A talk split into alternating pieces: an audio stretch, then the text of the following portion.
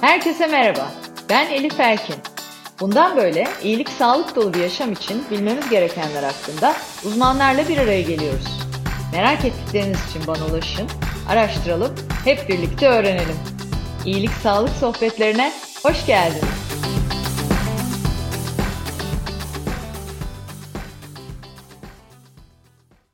İyilik Sağlık Sohbetlerinin yeni bölümüyle karşınızdayım. Bu bölümde konuğum kadın hastalıkları ve doğum uzmanı Profesör Doktor Taner Usta. Taner Hocam öncelikle davetimi kabul ettiğiniz için çok teşekkür ederim. Hoş geldiniz. Elif Hanım günaydın. Ee, herkese merhaba. Sorulara geçmeden önce Taner Hocam'ı sizlere kısaca anlatmak isterim. Ee, tabii o kadar çok tecrübe ve e, emek var ki yıllar içinde kısaca anlatmak çok kolay olmayacak ama e, şu an Acıbadem Altunzade Hastanesi'nde kadın hastalıkları ve doğum uzmanı olarak görev yapıyor Taner Hocam. 1974 yılında Antakya'da doğdu. 1999 yılında İstanbul Üniversitesi Cerrahpaşa Tıp Fakültesinden mezun oluyor. Kadın hastalıkları ve doğum uzmanlık eğitimini Türkiye Cumhuriyeti Başbakanlık Vakıf Kuraba Eğitim Araştırma Hastanesi'nde tamamlayarak 2004 yılında kadın hastalıkları ve doğum uzmanı oluyor.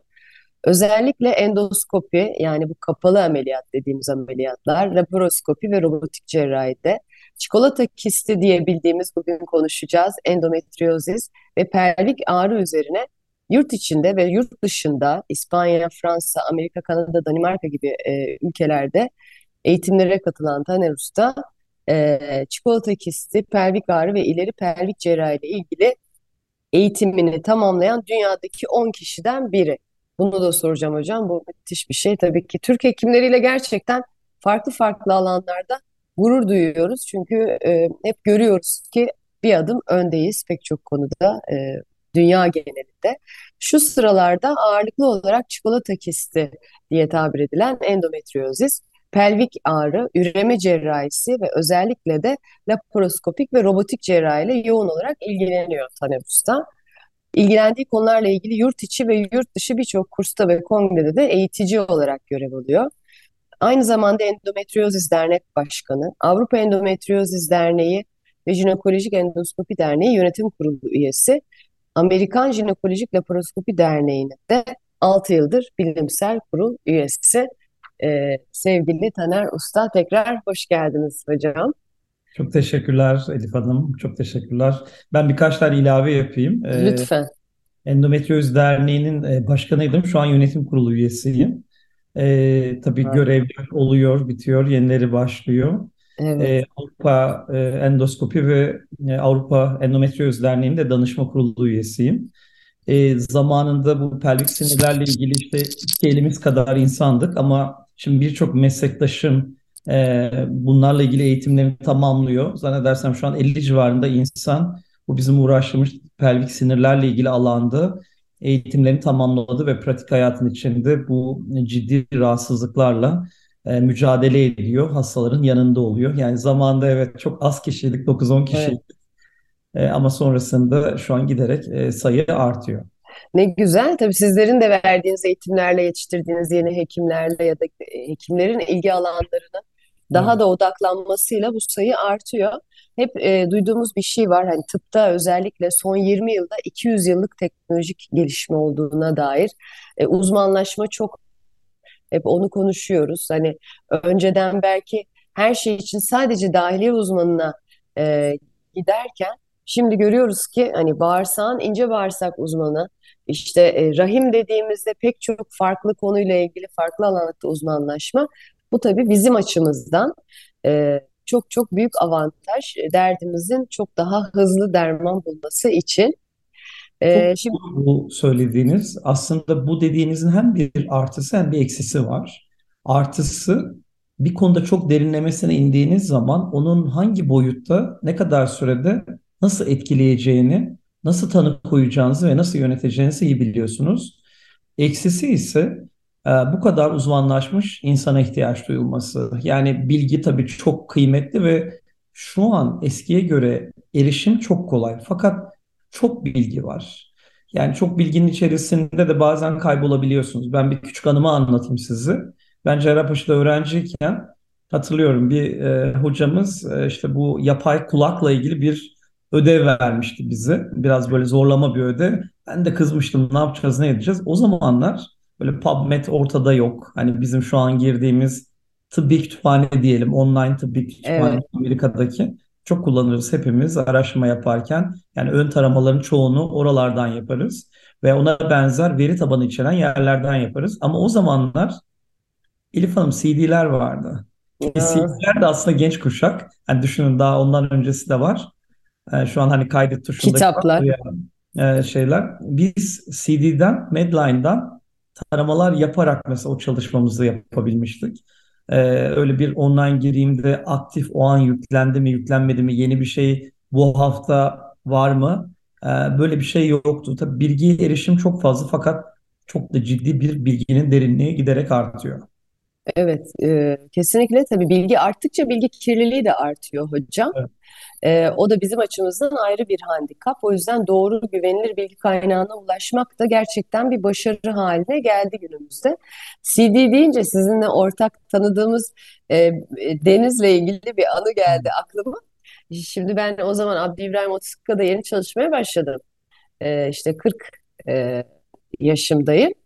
Ondan sonra o dönemde de Kenan Doğulu e, yeni bir single çıkarmış. Neyse biz de Deniz'le birkaç arkadaş benim arabadayız. İşte öğlen yemeğe gittik, dönüyoruz. Ben de yeni ilişki kuruyorum ekiple tabii falan. Dedim ki ya arkadaşlar dedim Kenan'ın CD'si çıkmış aldınız mı dedim.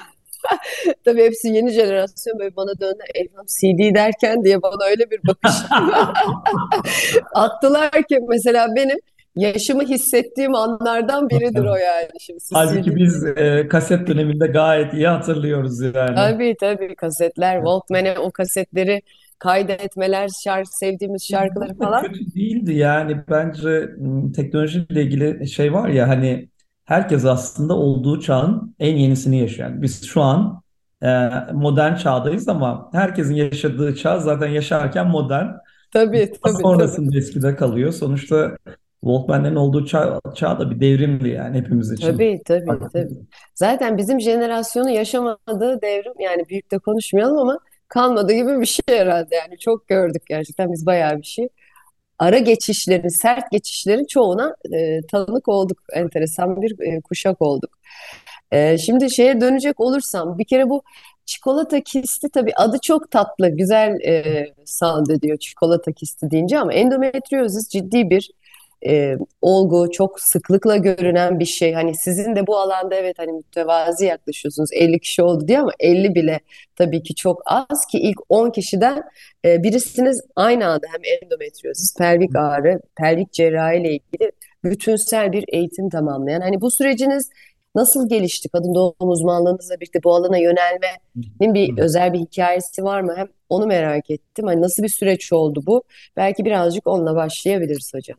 Şimdi endometriozis enteresan bir hastalık. Bir şunu tekrar eklemek isterim. Ee, aslında bizim o pelvik sinirlerle ilgili alan çok az sayıda insanın olduğu alan. Yoksa ülkemizde gerçekten e, çok iyi endometriozis uzmanları var. Yeterli mi dersiniz? Yetersiz ama bunların sayısı çok fazla. Sadece bu pelvik sinirleri etkileyen hastalıklarda hem ülkemizde hem dünyada çok az sayıda insan var. Yeter tecrübeye sahip.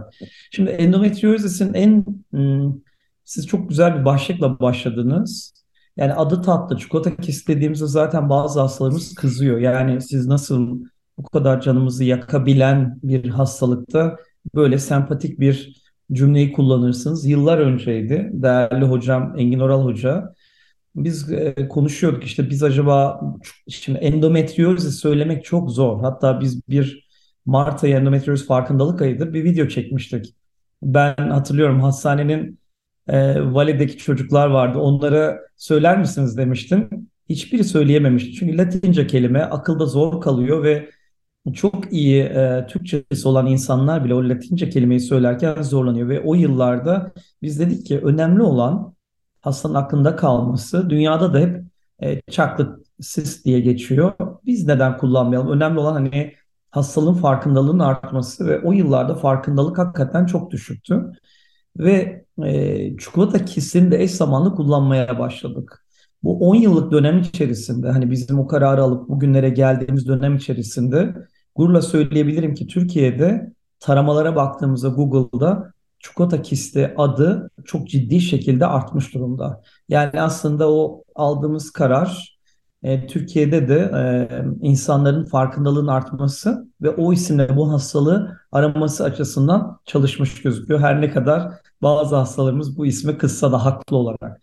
Çikolata evet. kisti düşünün siz şimdi 20'li yaşlardasınız, işte üniversitedesiniz, lisede bile etkileyebilir ama üniversitedesiniz e, veya yeni evlendiniz, karşınıza bir anda bir hastalık çıkıyor ve bu hastalık tek boyutlu bir hastalık değil. Yani ağrı yapabiliyor, e, gebe kalmanızı etkileyebiliyor, çocuk sahibi olmanızı ki bir kadın için çok önemli, toplum için çok önemli. E, yani sadece kadın için değil, erkek için de önemli. Sonuçta erkek de baba olmak istiyor ve bir bakıyor ki eşinde onun doğurganlığını etkileyebilecek önemli bir hastalık var. E, her ay adet döneminde belki okula gidemeyecek o kadın. Belki işe gidemeyecek. E, günlük aktivitelerini, sosyal hayatını yapmakta da zorluklarla karşılaşabilecek. Hep şu parantezleri açıyoruz. Her hastada aynı boyutta değil. Bazen biz hastalığı konuşuyoruz, farkındalığa dikkat çekelim derken e, kendince sessiz, herhangi bir yere zarar vermeyen, gebe kalmasını etkilemeyen, adet dönemleri rahat geçen ama endometrioması, çikolata kisti olan bir sürü hastamız var. Yani hastalık her kadında aynı seyretmiyor. Fakat önemli noktalara dikkat çektiğimizde bazen hiç sıkıntıyla karşılaşmayacak olan grup kendini çok zorda hissedebiliyor. Yani şunu demek lazım. Her zaman hastalık çok kötü etkilemiyor. Fakat bizim o sıkıntılı grubu çok daha iyi tanırsak, e, o grubun yönetimini çok daha iyi yaparsak bu hayatın başındaki genç kadınların, genç çiftlerin hayatı bu hastalıktan az etkilenebiliyor. Diğer bir şey Elif Hanım yaygınlığı diyeceksiniz ki siz hocam çok hastalık var. Bunun onlardan farkı ne ki? Çok yaygın. Yani onda bir diye geçiyor tüm dünyada. Literatüre Oo. baktığınızda üreme çağındaki her 10 kadından biri bu Türkiye'de 2 milyon kadın demek. Yaklaşık. Çok benim düşündüğümden çok daha fazla, çok ciddi. Yani yüzde on zaten muazzam bir oran. Ee, yüzde on. Ee, en e, ketum literatüre baktığınızda e, 20'de bir gibi bir oran görüyorsunuz. Yani korkunç bir rakam var ve bu kadınların hayatının başında olduğunu düşünürsek aslında bizler daha iyi tanı koydukça maalesef bu sayıların daha da artacağını Art. göreceğiz. Çünkü görüntüleme çok iyi gelişiyor. Görüntülemeyi daha iyi kullanıyoruz. Eskiden hem görüntülemedeki ekipmanların görüntü kalitesi bu kadar iyi değildi. Ekipmanlar hayatımıza girdi. Ultrasondan tutun MR'a diğer görüntülemeleri. E, onları yorumlarken zorlanıyorduk. Fakat bilgi birikimi giderek arttı. Bu gördüğümüz teknoloji artık çok yeni değil. Oturmuş, klasikleşmiş ultrason, seçilmiş vakalarda bilgisayar tomografi az kullanıyoruz ama gene de yeri var veya MR ki çok önemli farklı yerlerde çok iyi bir şekilde kullanabiliyoruz. Bunların sayesinde daha iyi tanı koyuyoruz. Aslında daha iyi tanı koydukça yani tüm işte Türkiye olarak göz önünde bulundurduğumuzda bizler batısından doğusuna, kuzeyinden güneyine çok iyi bir programla tarasak biliyoruz ki aslında düşündüğümüzden çok daha fazla kadına karşılaşabiliyoruz. Buradaki en önemli nokta ne kadar onları etkilediği, e, nelerden onları alıkoyduğu veya bizler onu çok iyi yönetmezse, kafamız karışırsa yönetim konusunda ister bazen mesela izliyoruz, bazen bir e, medikal tedavi, ilaç tedavisi veriyoruz. Bazen de cerrahi tedavi alıyoruz. Hangisini nerede yapacağımızı güzelce belirlersek aslında bu hastalarımızı veya bu evli çiftlerimizi hastalık az olarak etkiliyor. Yoksa bakıyorsunuz bir ameliyat, iki ameliyat, beş tüp bebek üzerine üç ameliyat daha bizim daha önce haber olmuştu düşünün 12. ameliyatına girdik bir hastanın. Bir Amerika'dan hani dostumuzla konuştuğumuz zaman endometriozla uğraşan e, Taner'cim bu bir şey değil 20'leri göreceksin demişti. Aynı e, hastada. E, aynı hastanın 20 kez ameliyatı. Bu aslında çok iyi tanıyamayabildiğimizi sistemde yani evet. onları eğer biz bu kadar iyi tanırsak neden 20 kez o hasta ameliyata ihtiyaç duysun? E, vücut neden yeniden var? mi üretiyor hocam? Ee, yani siz ameliyatta sonuçta kistleri temizleme ameliyatı bu değil mi? Kistleri alıyorsunuz. Sonra vücut tekrar mı üretiyor yoksa dediğiniz tanıyamadığımız ve göremediğimiz kaçırdıklarımız olduğu için onlar büyüdüğünden mi yeniden aslında var olanlar? Aslında C şıkkı her ikisi. Yani bir hastalık kendini tekrarlayabiliyor. Fakat evet. bu ön planda hep bunu konuşsak da e, iki e, bazen hastalığın yaygınlığını çok iyi önceden öngöremeyebiliyoruz. Yani sağlık profesyonelleri bu konudaki e, uğraşan kişi sayısı sınırlı. Dolayısıyla e, orada bizler hastalığın sadece yumurtalığı değil de etraftaki dokuları da tutabildiği aklımızda olursa bağırsaklar, mesane, idrar borucu, diyafram, e, sezaryen yeri, e, eski doğum yaptığınız epizyo açıldıysa epizyo yeri yani kulakta, burunda, göz kanalı da hani çok bunlar nadir göbek deliğinde hastalık enteresan şekilde sanki bir kansermiş gibi e, farklı yerlerde karşımıza gelebiliyor. Düşünün akciğerde endometriozis e, tanısı Allah. var.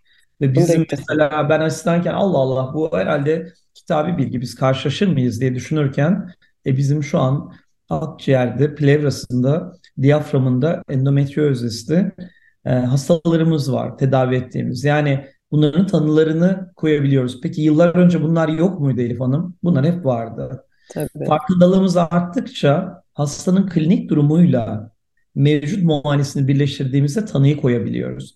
Çok iyi tanı koyduğumuzda, yaygınlığını belirlediğimizde yaptığımız ameliyatta da hastayla önceden konuşup bakın içeride bizi bağırsaktaki tutulum, oradaki cerrahi, mesendeki tutulum, idrar borucundaki tutulum yani sadece kistteki değil bekliyor diye bilgilendirip tedavisini ona göre planlayabiliyoruz. Endometrioz tabii Evet, sadece kistler olarak değil, bu dediğim şekilde de var. Ama benim uğraştığım ana grup sadece kistler değil, daha çok derin endometriozla daha fazla uğraşıyorum. Ben pelvik ağrıyla uğraştığım için. Ama aklımızda yani yumurtalığında endometrioması olan bir kadında mutlaka etraf dokuda neler vardır ve bunları nasıl yönetiriz baştan planlayıp o hastaya anlatmak ve ona göre yönetmek gerekiyor. Buna göre yönettiğimizde bu tekrarlayan ameliyatlar e, sayısı çok sınırlı kalıyor veya tek bir cerrahiyle o hastayı e, tedavi etmiş oluyorsunuz. Zaten her zaman cerrahi de yapmıyoruz. Yani her hastada rutin cerrahi de yapmak gerekmiyor ama düşünün şimdi 10 tane ameliyat olup 11. 12. bu kabulü kolay olan sistemin karşılayabileceği bir şey de değil. Tabii Çünkü tabii. ülkemizde de sağlık kaynakları maalesef zorlanarak şu an sistemde yürüyor. İster özeldeki özel hastanelerde de her gün bize e, hastanemizde yatak sayısı sınırlıdır e, bilgisi geliyor düşünün. E, Tabii. devlette de aynısı geçerli, polikliniklerde de aynısı geçerli. Çok e, yani mesela bilmediğim çok şey öğrendim hocam. Şimdi e, çikolata kisti bir kere e, önce şeyi sorayım. Yani nasıl anlıyoruz? Semptomlar ne? Ya da anla hani bazen dediğiniz gibi kimi ağrısız geçiriyor. E, Evet. burada nasıl anlayabiliriz, tespit edebiliriz? Hani bende de iki tane kız çocuğu var. Yani Evet. 20'li yaşlardan itibaren e, düzenli kontrol tabii ki e, çok e, kritik. Hani daha da evvelinden önce. E, semptomlar neler hocam tam olarak? Şimdi bir, hiçbir şikayet olmayabilir. Bir Evet. kere bunu çizelim. Hani illa şikayet olması gerekmiyor. Orada da işte yıllık kontrolün önemi ortaya çıkıyor. Evet. Yani üreme çağındaki her kadının yıllık kontrole gitmeli. Çünkü sessiz bir şekilde içeride sizi kuzu kuzu o çikolata kistleri bekleyebiliyor. Bu kadar yaygın bir hastalıkta da mutlaka var mı diye akla getirmek gerekiyor. İki, tipik eğer şikayet olursa ne olur diye sorduğunuzda sancılı adet bunların başında geliyor. Bu kadınlar günlük hayatını etkileyecek, okula gitmekten alıkoyabilecek, e, Evet. işe gitmekten alıkoyabilecek, ağrı kesicileri cevap vermeyebilecek. Yani siz düşünün ağrınız var, e, sancılı adet görüyorsunuz. Ağrı kesici kullanıyorsunuz ve fayda etmiyor. Yetmiyor. Yetmiyor ve bu durumda aklınıza acaba bende çikolata kisti hastalığı var mı diye gelmeli. Çünkü çikolata kisti hastalığı sadece yumurtalıkları etkilemiyor. Aynı zamanda rahmi de etkileyebiliyor. Bunun bir kuzeni var adenomiyozis dediğimiz rahimde karşımıza çıkıyor. Gebe kalmayı etkilemekten tutun ciddi şekilde sancılı adet, adet döneminde ciddi kanamalara sebep olabiliyor. Kitle haline gelip miyomlarla karışabiliyor ve adenomiyoma dediğimiz formu e, sık olarak görüyoruz. İkincisi adet döneminde büyük tuvalete gitti. Tuvaletini yapmakta zorluk, idrarını yapmakta ağrı gene karşımıza çıkabiliyor. Hı. Çünkü hemen komşusu, öndeki komşusu mesane, arkadaki komşusu rektum, dışkının depolandığı ve tuvalette yapılmak üzere e, muhafaza edildiği yer. Bunlar komşuları olduğu için komşu organları da sık etkiliyor. En sık etkilediği yerler rahmi tutan bağlar ki o yüzden bu hastalarda bel ağrısı derler ama belin alt kısmı kemiğin sakrum dediğimiz kısmı ağrır. Yani kuyruk sokumu ile belin arasındaki bölge bu kadınlarda çok tipiktir. Çekilme tarzında ağrı yapar. Evet. Hatta bu bazen içteki derin dokulara doğru e, zarlar vardır orada periton dediğimiz. Oraları tutarsa da bacağa yayılan hani yaşlıların dediği siyatim tutu derler. Evet. Kalçada ağrı, topuğa kadar inebilen yansıyan ağrı şeklinde olabilir. Yani kasıkta ağrı, sancılı adet, tuvaletini yaparken ister idrar ister dışkılama ağrı ve son olarak da cinsel hayatı başlayan kadınlarda cinsel ilişki sırasında derin ilişkide bu az önceki anlattığım o bağların tutulması nedeniyle ciddi ağrı karşımıza gelir. Bir kadında sancılı adet, adet döneminde dışkılama tuvalette ağrı ve ağrılı cinsel ilişki varsa %90'ın üzerinde aslında bu kadında derin endometrioz vardır. Dinlediğimizde yani özetle aslında siz o kadını muayene etmeden dinlediğinizde bile yüksek ihtimalle tanısını koymanız mümkün. Muayene ondan sonra sadece detaylar ne nereye kadar ne kadar santimde onlara bakmış oluyorsunuz. Yani bir dinleyerek başlıyoruz. İki muayene çok önemli. Muayenede sadece görüntülemeden faydalanmıyoruz.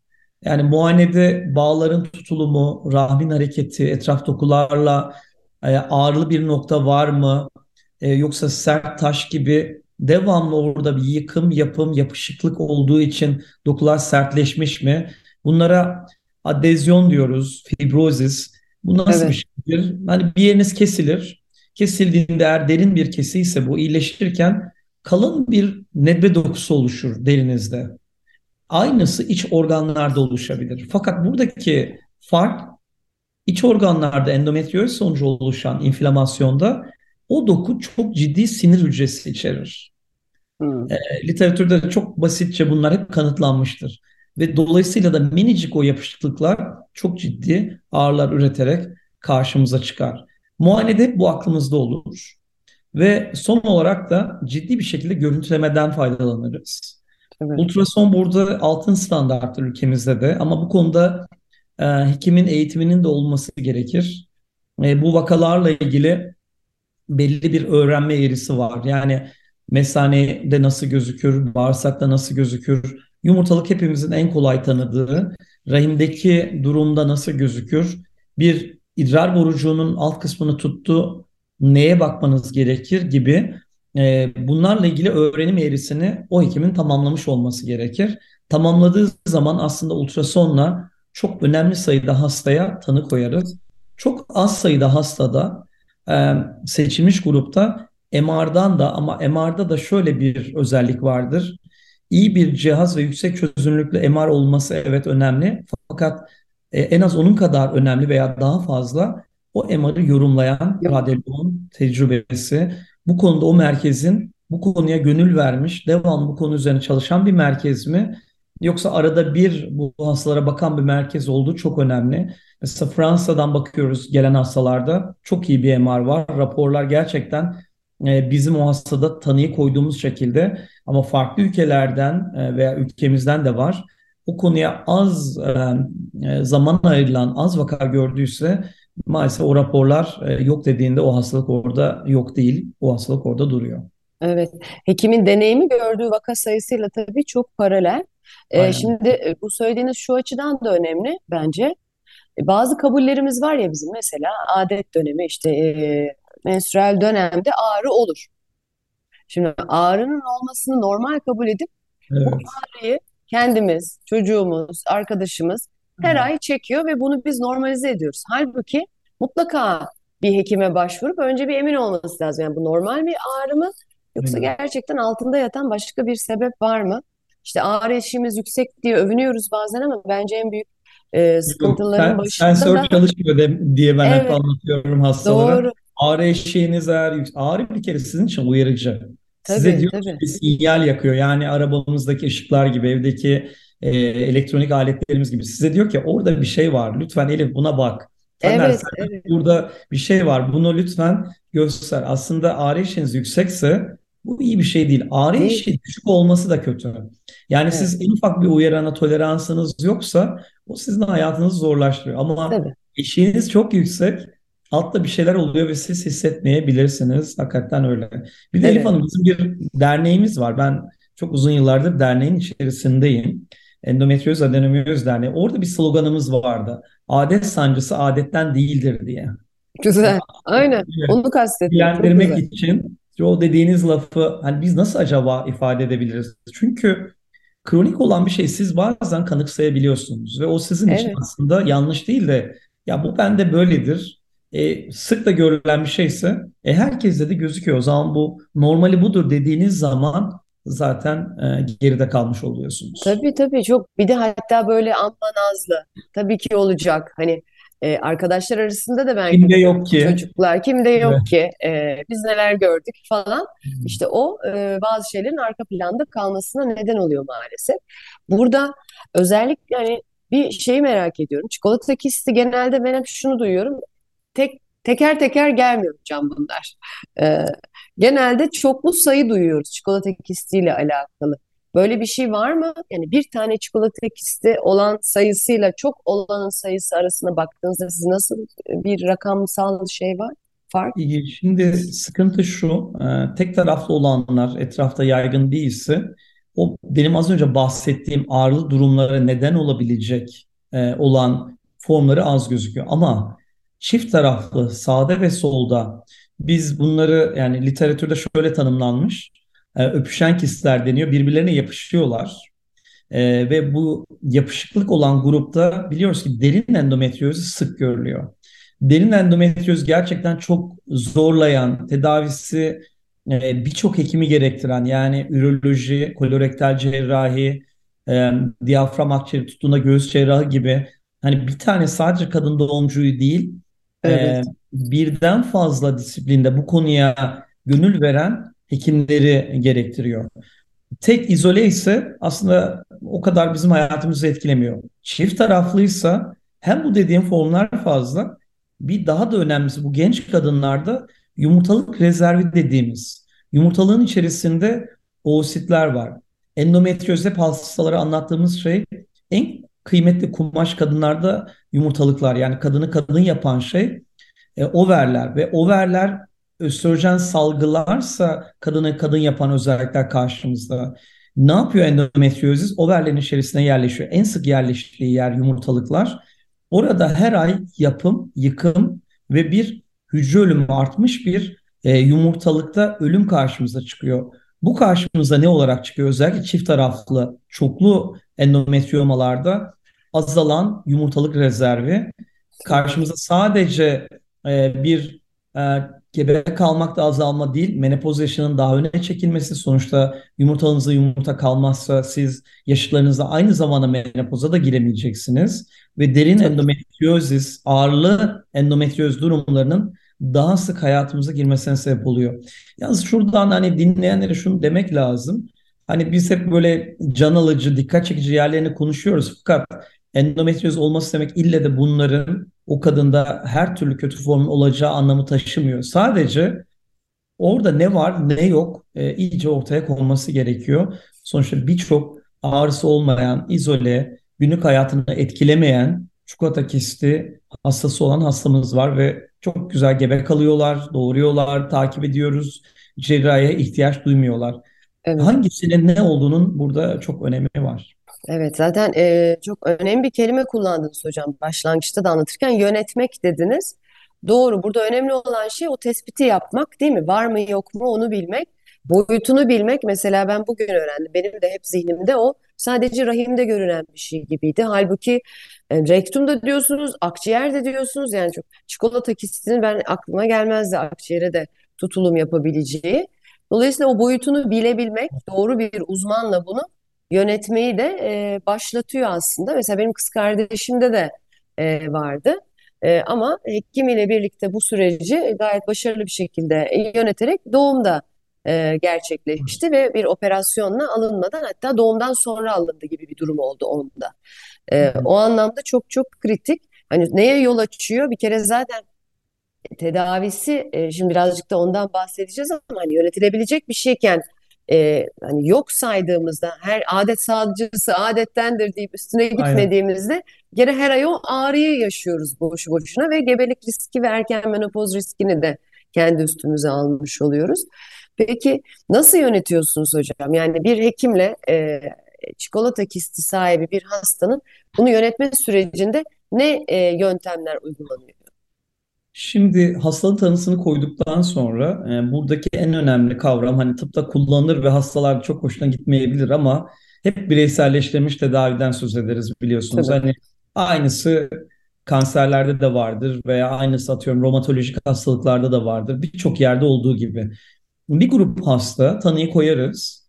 Günlük hayatını etkilemiyor ve ona bir komşu organlarına bir sıkıntısı yok, hastaya bir sıkıntısı yok sadece izleyerek devam edebiliriz. Buradaki en önemli şey bu hastaların genç grupta olduğu, yumurtalık rezervini ne kadar etkilediği ve eğer biz diyelim ki yumurtalığındaki en sık görülen yer olduğu için habire yumurtalıktan bahsediyoruz. Evet. Ve bunların genç kadın olduğu ve yumurtalığa yapılacak her şeyin veya yapılmayacak şeylerin o hastaya faturasının fazla olabileceğini biliyoruz. Dolayısıyla rezervi çok düşük çikolata kistleri var ve biz buna cerrahi yaptığımızda aslında iyi bir şey yapmıyoruz. O hastanın rezervini daha da azaltabiliyoruz. Ağrıları var, rezervi çok iyi, çikolata kisti var ve biz ameliyat yaptığımızda oradaki hastalıklı dokuyu kaldırmamız aksine gebe kalma şansını artırıyor. Bu grupta da ameliyat ön plana çıkabiliyor. Düşünün aynı hastalıkta birbirine tezat iki tane evet. e, durumu söylemiş olduk. Yani Zaten bu yüzden sıralama çok önemli. Yani hiçbir şey yapmayabilirsiniz. Ciddi ağrıları olan ama cerrahinin o sırada yaparsanız faturası ağır olacak durumda medikal tedaviden yani ilaçla tedaviden ki haplar günümüzde çok etkili. E, menopoz iğnelerini çok az kullanıyoruz. Geçici menopoz iğneleri var. Eskiden benim asistanlığımda çok daha fazla kullanırdık ama 3 ay kullandınız, 6 ay kullandınız. Sonrasında tekrardan hastalık aktivite kazanıp e, ağrılı durumlar karşımıza çıkabiliyor. Dolayısıyla e, eskiye göre daha az kullanıyoruz ama haplardan, doğum kontrol hapları, özel progesteronlar, bunun için ruhsatlandırılmış ilaçlar, bazen cilt altı implantlar, çocuk sahibi olmuş veya daha evlenmesi uzun zaman olan ama ağrılar onun hayatını çok kötü etkiliyor. O grupta e, rahim içine ilaç salgılayan spiral gibi çok farklı tedavi yöntemlerini uygulayabiliyoruz. Hocam bir şey soracağım. Sözünüzü evet. kestim. E, ilaç tedavisi burada kullanılan ilaçlar hani bir e, histin boyutunu küçültebilen ilaçlar var diye e, biliyorum. Ama hani tamamen ilaç verelim ve kisti yok edelim gibi bir durumdan ziyade ağrı yönetimi ve hani büyümeyi engelleyici bir süreç mi? İlaç tedavisiyle tam olarak neyi başarabiliyoruz? Çok, çok güzel özetlediniz aslında Elif Hanım. Ee, dünyada endometriozisi yok edecek hiçbir ilaç yok. Yani gönül şunu istiyor aslında biz bir şey yapalım ve evet. Ee, benim gene hep hastalarla paylaştığım yani bunu bir diyabet veya hipertansiyon gibi düşünün. Kullandığımız evet. ilaç kullandıkça etkili ve bıraktığımız zaman hastalık aslında kaldığımız yerden devam ediyor. Ee, hastalıkta ölçtüğümüz lezyonlar biz tedavi verdiğimizde küçülebilir ama bunun önemi daha az. Önemli olan ebat aynı da kalsa klinik olarak aktif mi yoksa o hastalıkta şikayetler azaldı mı? Şikayetleri azaltıyorsa o tedavi başarılı. Fakat burada da farklılıklar var. Yani biz bir e, genç kadında doğum kontrapı seçerken başka bir genç kadında ciddi baskılayıcı progesteronları seçebiliyoruz. Biraz onların yan etkileri de olabiliyor. Hastaya bunu güzelce anlatıp birkaç aylık dönemden sonra mutlaka görüşme ayarlayıp yani bu sizde şunları yapabilir ama biz bundan bunu bekliyoruz. Faydaları fazla. Sizde sıkıntısı azsa buradan devam edeceğiz deyip devam edebiliyoruz. Dolayısıyla hastalığı yok etmiyor, baskılıyor, bir miktar küçültebiliyor. E, yeter ki bizim karşımıza artarak hastalık gelmesin. İster semptom, ister e, anatomik olarak büyüme şeklinde. Evet. Burada e, anladığım kadarıyla çikolata kistinin belli bir yaş hedefi yok değil mi hocam? Yani her yaşta kadında görülebiliyor. Hani onun için de erken e, dönemde bakmak evet. ve emin olmak lazım.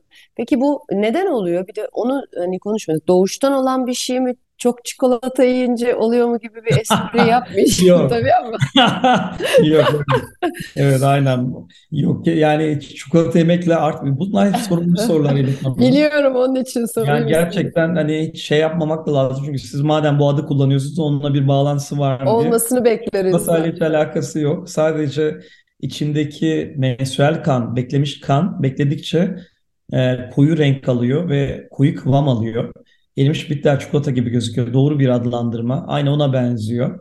E, ama hiç çikolatayla alakası yok. E, neden oluyor dediniz? Nedeni hala tam olarak çözebilmiş değiliz. Yani genetik olarak altyapının e, burada rolünü biliyoruz. Eğer birinci derecede akrabalarda varsa atıyorum annede kız kardeşte buradaki e, kardeşte veya kızda görülme şansı 7 kat neredeyse artıyor. Yani buradan şunu tahmin ediyoruz. Yani bir faktör var ve bu faktör genetik olarak etkiliyor. Tek bu da değil. Annede, anneannede yok, e, teyzede yok. Bir anda kızda çıkabiliyor. Çevresel faktörler de var. İşte dioksin e, tarımsal ilaçlarda kullanılan bir madde. Tarımsal ilaçlar nasıl etkiliyor? İşte siz meyve sebze yiyorsunuz veya hayvan otluyor. O hayvanın etini yiyorsunuz. Hani kırmızı et suçlanıyor ama kırmızı etin direkt kendisinden değil, besin zincirine onların girmesinden dolayı oluyor. Bir diğer şey mesela tampon. Hani biz kadın oyuncular biliyorsunuz çok sevmeyiz ve çok önermeyiz. Çok kısa süreli kullanabilirsiniz deriz. Yasak değildir ama devamlı rutin kullanımı vajinal ortamı evet. bozar, florayı bozar ve enfeksiyona zemin hazırlar. Ama bir taraftan da menstrual kanın tüplerden karın içine geçmesini kolaylaştırır. Ve diğer bir enteresan mesela ben de bir konuşma hazırlarken görmüştüm. E, bu vajinal tamponların daha beyaz gözükmesi için bir ağartıcı kullanılıyor. Bu ağartıcı siz vajene tamponu kullandığınızda sanki o bir fitil gibi vücudunuza o ağartıcı da bir miktar geçiyor. Ve bu ağartıcının endometriozisle ilişkili olduğu gösterilmiş. Düşünün siz tertemiz beyaz bir tampon kullanıyorsunuz ama o tampon beyaz hale gelmesi için bir ağartıcı kullanılmış. O ağartıcı sizin vücudunuza geçebiliyor. Yani özetle çevreye yaptığımız etkiler, beslenme şeklimiz, beslenme şekli aslında gıda zincirine eklenmiş, kirlenmiş olan ürünler diyelim. Süt evet. de suçlanır, hayvansal gıdalar da suçlanır ama direkt birebir bunlar suçlu değil aslında. Bunların kirlenmesi nasıl erkekte de prostat kanseri riskini arttırır. Yani evet. aldığımız tarımsal ilaçlar o hayvanın sütüyle bize geçiyor, etiyle geçiyor ve dolayısıyla vücudumuza almış oluyoruz.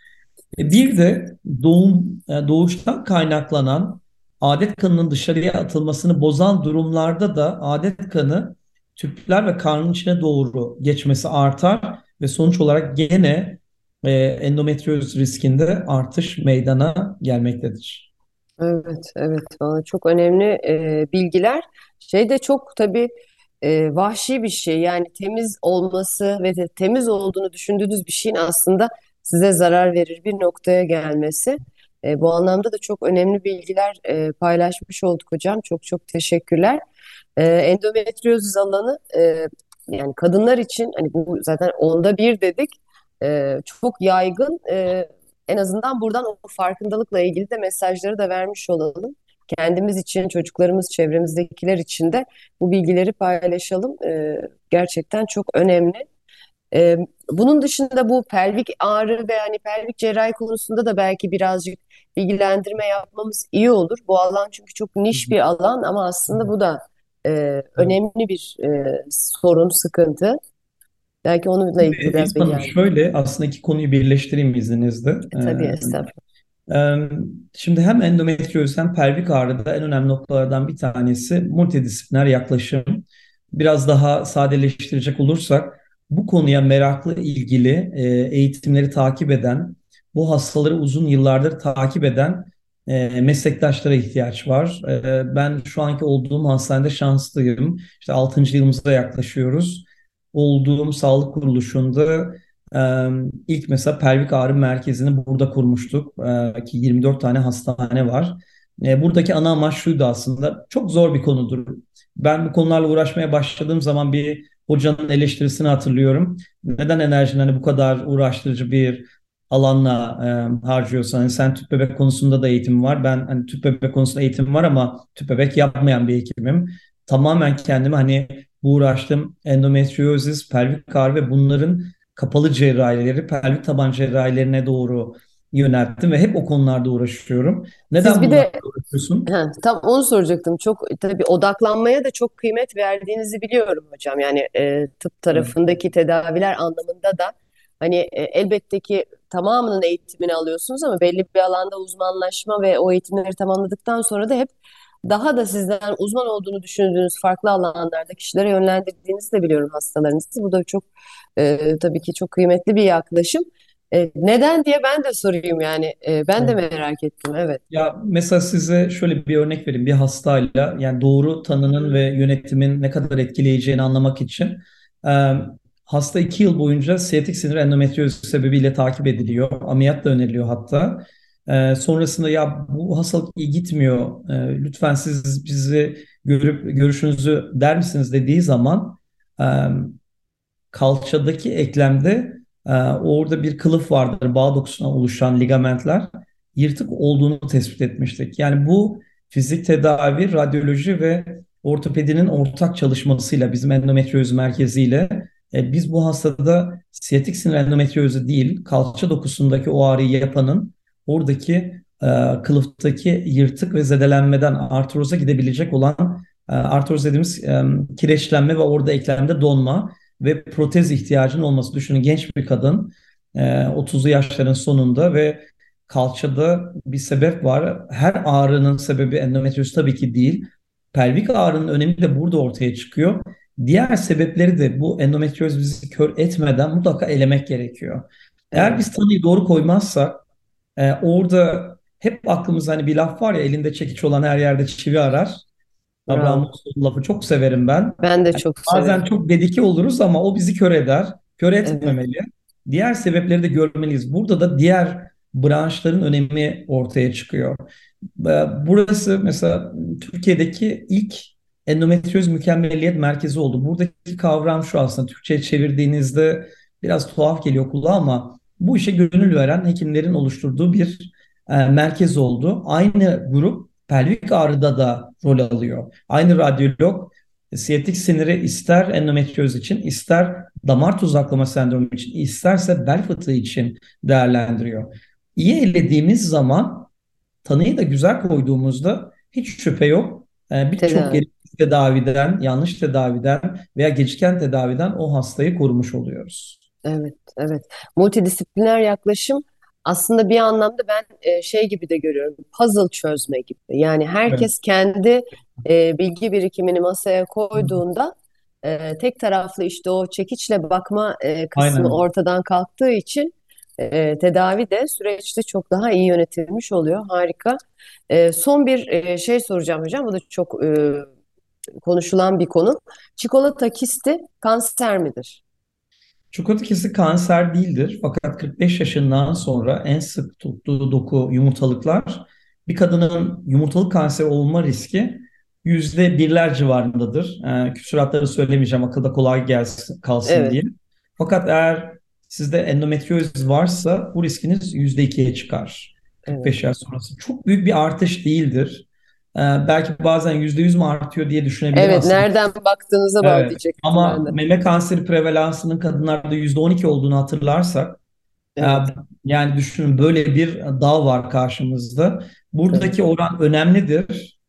E, altı çizilmesi gerekir. Fakat paniklemeden o hastaya bu bilgiyi paylaşarak aklımızda da bunu tutarak o hastayı izlemek gerekir. Evet. Yani evet riski arttırır ama çok ciddi bir oran değil Allah'tan e, ve evet. rahatlıkla görüntülemeyle tanıya koyabiliyoruz. Evet çok e, kıymetli yani tanı koymak zaten her şeyin başı sonrasında da işte o tıpta benim en çok sevdiğim cümlelerden biri hastalık yoktur hasta vardır evet. yaklaşımıyla kişiye özel tedavi ve de bütünsel tedavi o multidisipliner deneyimi ortaya koyarak. E, çok teşekkür ediyorum hocam. E, en en son sorumuz biraz önce son dedim biliyorum ama şu e, her e, konuğumuza soruyoruz ki herkesten kendi hayatımız için de bir şeyler e, ilave öğrenmiş olalım. Sizin kişisel iyilik sağlık rutininiz nedir? Siz neler yapıyorsunuz? E, onunla kapatabiliriz. Ee, ben tabii erkek olduğum için kalp krizinden korkuyorum. Bir de çok Evet, riskli e, hastalıklar ve uzun süren ameliyatlarla uğraşıyorum. E, tabii. kalp tabii bunun başında geliyor haliyle. E, kalbe çok dikkat etmeye çalışıyorum. EKG'lerimi e, ve kalp ekosunu ihmal etmiyorum. E, kolonoskopi hem kendim hem de hastalarım için özellikle belli bir yaş grubunda öneriyorum. Gaytada gizli kan bir kaçak var mı ve basit bir idrar tetkiki çok önemli. Bazen çok uçlara gidiyoruz ama basit bir idrar analizi belli bir yaş grubunda çok önemli hastalıkları ortaya koyabiliyor. Yani standart yapılan e, erkek için diyeyim e, check-up'ta gördüğümüz e, kısımların altını çiziyorum kendi dostlarıma da. Belli bir yaş grubunda gene hani 50 yaşlara doğru bu prostatla ilgili mutlaka hatırlatıyorum. E, bununla ilgili biliyorsunuz bir PSA dediğimiz protein var. Bizim nasıl endometrioziste CA125 ve Human Epididymis Antijen 4 var. Kullandığımız bunun da altını çiziyorum ve yakınımdaki dostlarımla bunları paylaşıyorum.